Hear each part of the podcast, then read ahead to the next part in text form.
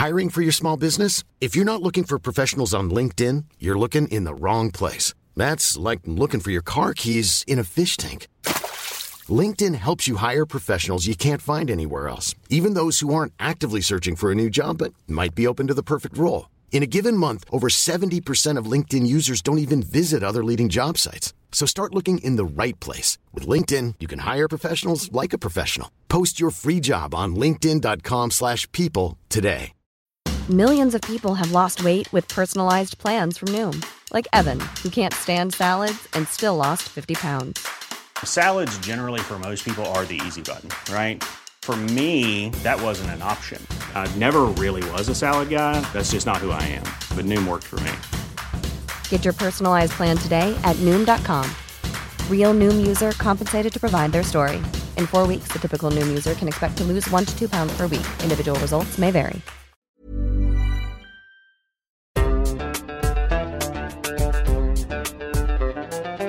بودكاست صوت.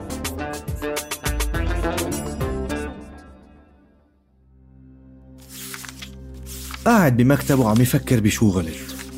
عم يطلع على الأوراق والتقارير بملل. بعدين بيتجه بعيونه للشباك وبيشوف الجنينة اللي برا. الشجر ما عليه وراق برد مطر الجو رمادي وكئيب. وهو كان مصاب بالاكتئاب بالإضافة لتشخيصه بالسرطان من سنين وزوجته فرح برا عم تضب الشناتي. أغراضهم الخاصة بس. قاعدة على الكرسي وعم تتفرج على ألبومات الصور العائلية الأولاد قديش كبروا بسرعة. الضيوف رؤساء وملوك وملكات وزعماء قصور وحدائق. وبنفس الوقت ملايين من الناس معتصمين بالطرقات والساحات والشوارع وعندهم هدف واحد بس. إسقاط الشاه وقتله. المستشارين ورئيس الوزراء قالوا لهم إنه الخروج مؤقت لبينما تهدى الأوضاع بالبلد بس الحقيقة كانت غير هيك هي كانت الأيام الأخيرة لشاه إيران آخر شاه بتاريخ الدولة الإيرانية من أيام الدولة الفارسية لليوم Autumn 1978. Anti-Shah demonstrations had grown to such proportions that the Shah declared martial law in most of Iran's cities.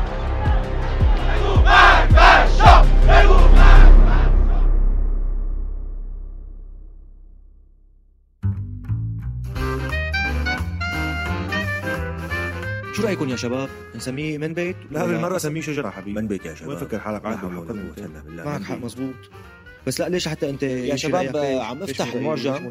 آه، من بيت من مرادفات كلمة أصل. وإذا أخذنا على أصل الجذر اللغوي أهلين وسهلين ومرحبتين ببودكاست من بيت. من إنتاج صوت معي أنا بشر نجار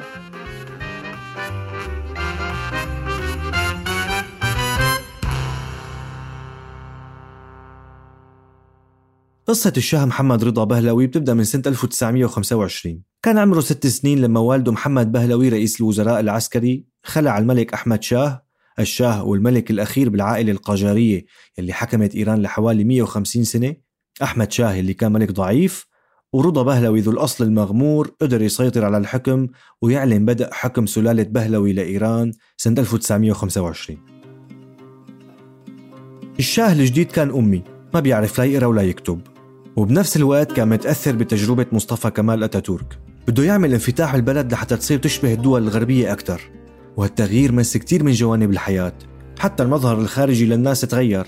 انتشرت الأزياء الغربية بين الأغنياء والعائلات الكبيرة دلالة على الحداثة والتطور. بالإضافة لتغيرات كتير تانية مثل محاولات نشر التعليم وبناء الجامعات وسكك الحديد بس المشكلة كلياتها كانت بأنه ما عنده رؤية. ما كان عنده خطة ليطور البلد. فتحول حكمه سريعا لحكم ديكتاتوري عسكري حتى أنه استخدم العنف للقضاء على التظاهرات وقتل واعتقل كتار. أرسل الشاه ابنه محمد بهلوي ليدرس بسويسرا لحتى يتعلم اللغات والقيم الغربية ويجهزه للحكم من بعده. بس بسنة 1941 صار تغيير كبير. كانت الحرب العالمية الثانية بين ألمانيا النازية من جهة وبريطانيا والاتحاد السوفيتي من جهة تانية بعزها. الحرب كانت على كل الجبهات حتى إيران كان كل طرف عم يحاول يسحبها لعنده والشاه الأب عمل حركة ما عجبت السوفيت والبريطانيين. طلبوا منه تسليم ألمان لإلهم بس هو هربهم. فدخل الجيش السوفيتي واحتل طهران وأسقطوا نظامه ونفوه لجنوب أفريقيا يلي ضل فيها لحتى مات سنة 1944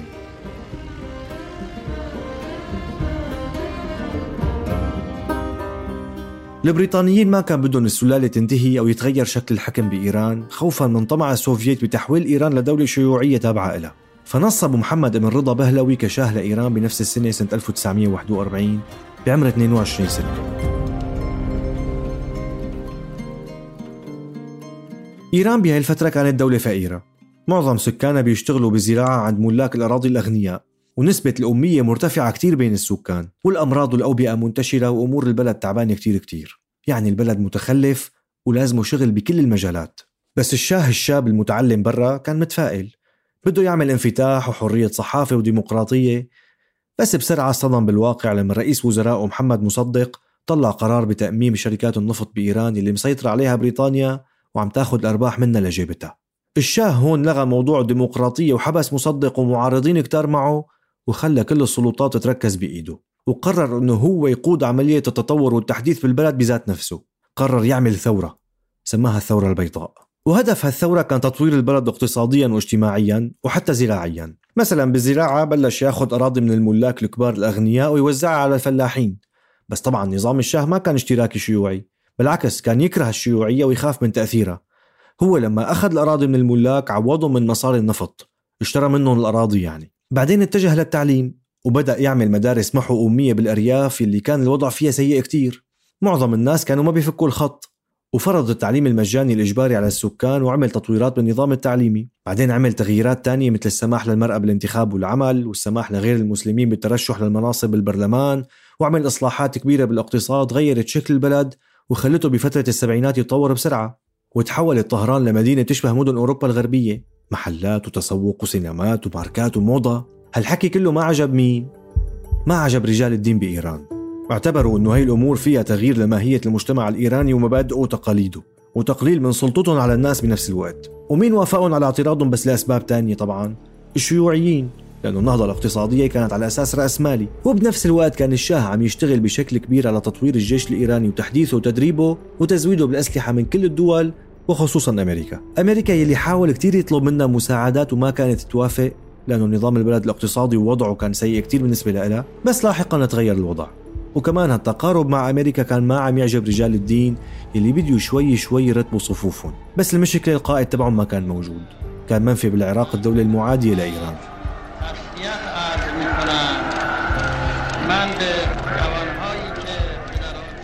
آية الله خميني الإمام والقائد الديني الفعلي بإيران اللي ما كان يحب الشاه ويضل يحكي عنه بخطبه لحتى نفاه بس مع ذلك الوضع بإيران كان جيد والنمو الاقتصادي جيد وحياة الناس عم تتحسن بشكل عام. خصوصا مع ارتفاع أسعار النفط هالارتفاع اللي كان الشاه مسؤول عنه عالميا واللي كان يدر على إيران أموال طائلة. وبسنة 1971 نظم الشاه واحد من أكبر الاحتفالات بالتاريخ. احتفال مرور 2500 سنة على تأسيس الدولة الفارسية بإيران. دعا عليه كل زعماء ورؤساء وملوك العالم. أمر ببناء مدينة كاملة وخيم مرفهة ومرتبة وخيم للعشاء وعروض فنية للضيوف وعشرات ملايين الدولارات إذا مو أكثر انصرفت على هالاحتفال اللي كان بحسب المؤرخين مو كتير ناجح. بس الهدف منه هو إظهار تطور إيران وعظمة إيران وتاريخ إيران.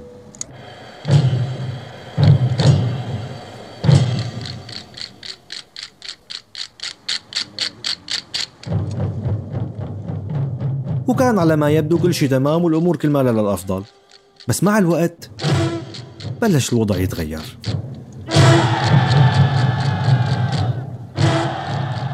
بلش الاقتصاد يتراجع والأوضاع تصير أسوأ. الأغنياء ما استثمروا بالبلد كانوا عم يصرفوا المصاري على الاستهلاك والكماليات. ما صار مشاريع ومصانع ومعامل كبيرة تشغل الطبقة الوسطى. وهالشي زود حالة العداء عندها ضد الشاه.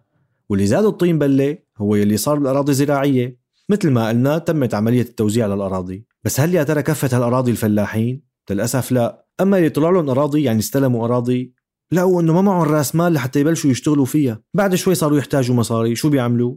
باعوا الأرض للغني نفسه اللي كان يملكها. بس هالمرة ما عاد بحاجة الفلاحين كلهم. صارت أساليب الزراعه حديثة أكثر وما بتحتاج كثير فلاحين. فاجتمع الفلاحين اللي باعوا أراضيهم مع الفلاحين اللي ما طلع لهم أراضي أصلا وراحوا لوين؟ راحوا على ضواحي طهران. مئات الآلاف ويمكن أكثر راحوا على العاصمة ليلاقوا شغل. وسكنوا طبعا بأحياء عشوائية كانت عم تكبر وتكبر حول المدينة ومعها عم تكبر المشاكل الاقتصادية والاجتماعية بالبلد وغضب الشعب عم يزيد تجاه الشاه.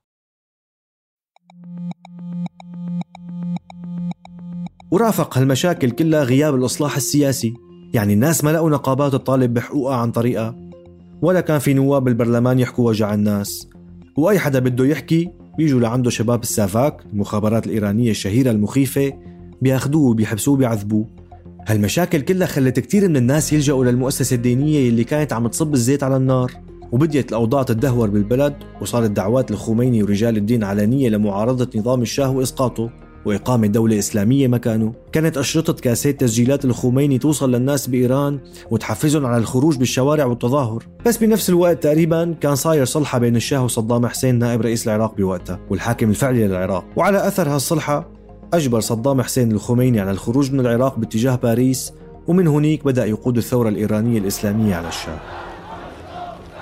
بديت المظاهرات تطلع بشكل كبير خلال سنة 1978 بشوارع طهران. آلاف ومئات الآلاف وأحيانا ملايين الناس كانوا عم يمشوا بالشوارع ويهتفوا ضد الشاه. الموت للشاه الموت لأمريكا.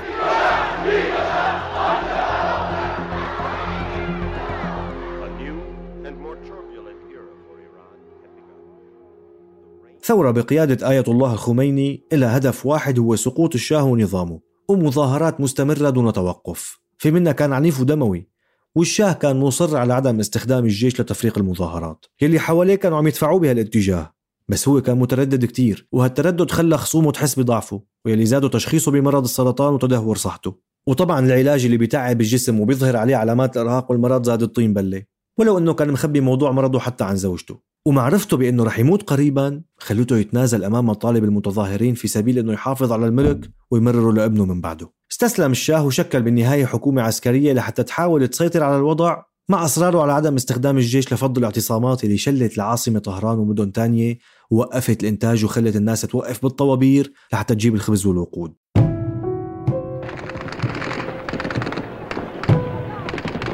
الحكومة أعلنت حظر تجول بشوارع طهران وتطبيق القوانين العرفية ومنع التجمعات والتظاهر. بس الواقع إنه ما كان حدا عم يرد على هذا القرار. بالعكس طلعت مظاهرات كبيرة استجابت لخطبة من أحد الشيوخ وطلبوا بجمهورية إسلامية. وتفاقم الوضع لحتى وصل إلى أنه رئيس الوزراء والسفيرين البريطاني والأمريكي نصحوه بأنه خلص يترك البلد. وفعلا اقتنع وترك البلد هو وعيلته على أساس لمدة كم يوم لحتى تهدى الأوضاع ويرجع. كان كابوس بالنسبة لهم عم يصير حقيقة. صار الموضوع واقع. ما عم يقدر ياخذ أي قرار؟ ثقته بنفسه انهارت. شاه ملك. ما عم يقدر يحافظ على ملكه وطالع من قصره وبلده للمجهول؟ صار اليأس والتعب مسيطرين عليه وما عنده قدرة يبادر بأي شيء وكأنه عم ينتظر مصيره. متفاجئ بكل شيء صار لأنه كان مفكر حاله عم يعمل منيح. طبعا هذا ما بيعني أنه ما عمل منيح أبدا أو أنه أعداؤه كانوا مناح وأخيار وهو شرير. الموضوع نسبي وممكن يكونوا الطرفين سيئين. ودع قصره ووزرائه يمكن كان عرفان انه انتهى الموضوع ووفاته قريبة بس زوجته كانت متأملة بأنه لسه في أمل وممكن يرجعوا لسدة الحكم وتشوف ابنها شاه جديد لإيران بس الواقع أنه خلص.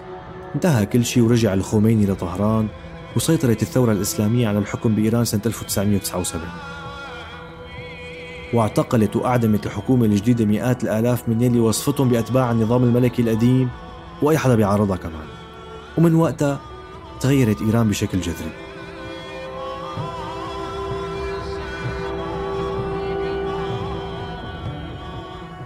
راح الشاه على مصر زيارة واستقبله الرئيس أنور السادات ومنها كان عم يحاول يروح على أمريكا بس الرئيس جيمي كارتر كان ما عم يعطيه فيزا. السبب الأساسي للرفض هو أنه الخميني والثوار بإيران سيطروا على السفارة الأمريكية وأخذوا الموظفين الأمريكيين فيها رهائن وهددوا أمريكا بقتلهم في حال استقبلوا الشاه. فتوجه الشاه إلى المغرب وبعدها على البهامز والمكسيك. المكسيك اللي ما مددت له الفيزا وقالت له إنه لازم يطلع منها هو عم يستنى الفيزا للولايات المتحدة حتى يروح يتعالج فيها. بس كمان مرة ما وافق الرئيس الأمريكي خلاه يروح هو وعائلته على قاعدة عسكرية ضل فيها فترة. بعدين اقترحوا عليه يروح على بنما لأنه بيقدروا يحموه فيها من أيدي النظام الجديد الإيراني.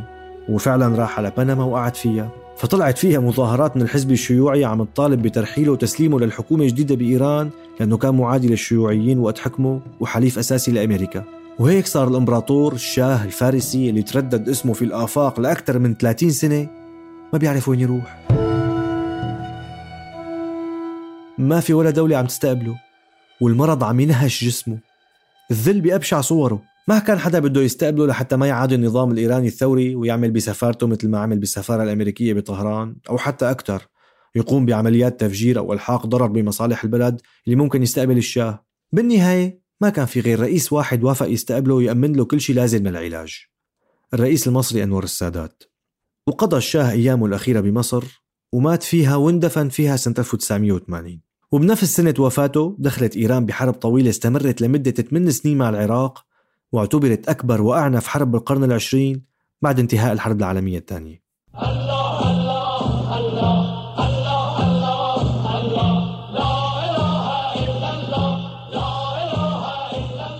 وانتهت قصة ملك في عليه جدل كبير هل كان دكتاتور أم مصلح؟ هل عمل نهضة بإيران أم دخلها بأزمة؟ هل كان لازم يواجه الثوار بحزم أكبر أم لا؟ الأكيد أنه معه انتهت الملكية بإيران وإجا محلها نظام حكم جمهوري ديني والدكتاتورية الملكية استبدلت بدكتاتورية بغطاء ديني واللي بيدفع الثمن الباهظ دائما هن الشعوب.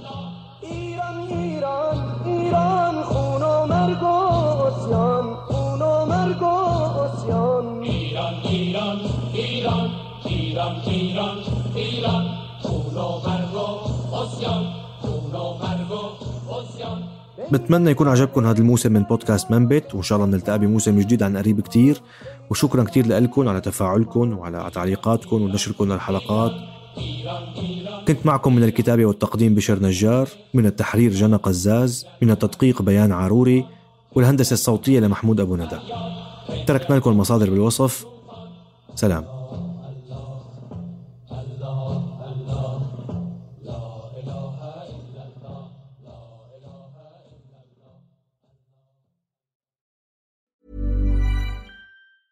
Planning for your next trip?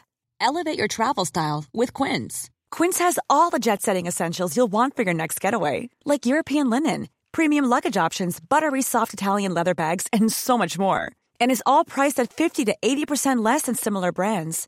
Plus, Quince only works with factories that use safe and ethical manufacturing practices. Pack your bags with high-quality essentials you'll be wearing for vacations to come with Quince. Go to quince.com slash pack for free shipping and 365-day returns. Even when we're on a budget, we still deserve nice things. Quince is a place to scoop up stunning high-end goods for 50 to 80% less than similar brands. They have buttery soft cashmere sweaters starting at $50, luxurious Italian leather bags, and so much more. Plus, Quince only works with factories that use safe, ethical, and responsible manufacturing. Get the high-end goods you'll love without the high price tag with Quince. Go to quince.com/style for free shipping and 365-day returns.